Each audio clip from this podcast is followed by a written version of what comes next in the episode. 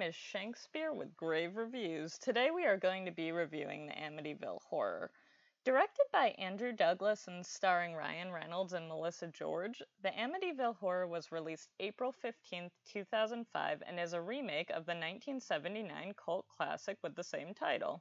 The Amityville Horror follows the Lutz family, who had recently purchased a home. The previous inhabitants, the DeFeo family, had all been murdered by the eldest DeFeo son, who was in turn taken into custody where he remains to this day.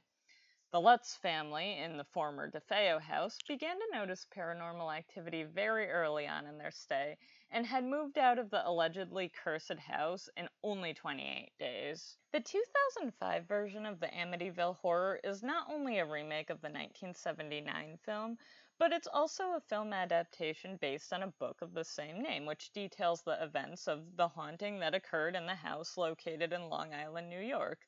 Already the film had a lot to live up to.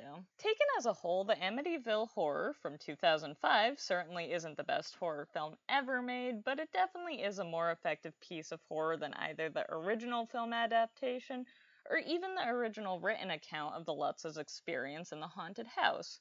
What this film does that the 1979 version did not quite do as well, it's, it stays a little more true to the novel in respect to the story.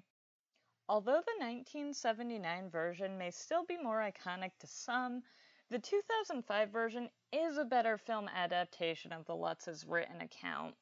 For gore lovers, there are some scenes consisting of gore and blood. The scenes are both on screen and off screen and implied, or we see the aftermath of violence.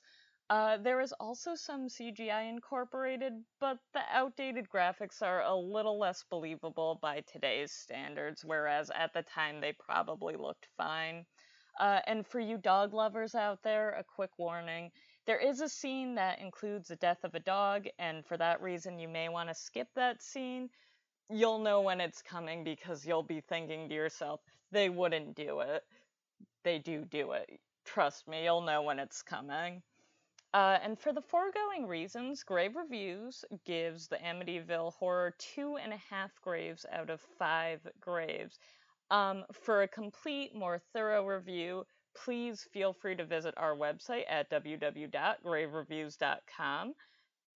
And as always, thank you for listening. Thank you for checking our content out, and have a creepy day.